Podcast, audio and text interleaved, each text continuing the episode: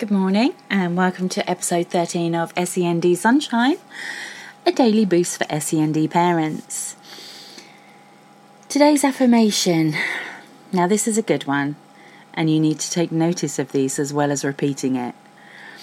I take breaks when needed and allow myself to rest without guilt, knowing that I am better able to support my child when I am refreshed. Now, I want you to repeat that to yourself because we often end up thinking we're super parents or we're constantly on the go because, you know, we're looking after children with special educational needs and disabilities, but that doesn't mean to say that you're not going to hit burnout. And sometimes that can last months, not hours or days. So take a break.